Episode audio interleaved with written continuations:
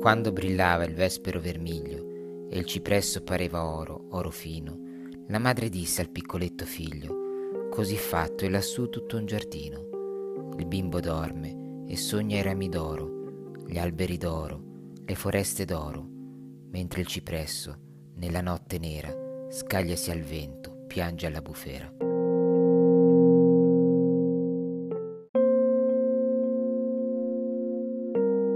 Fides di Giovanni Pascoli.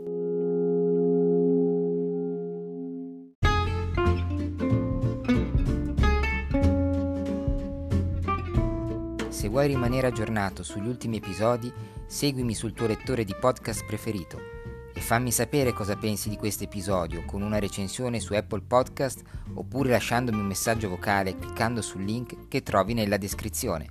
A presto!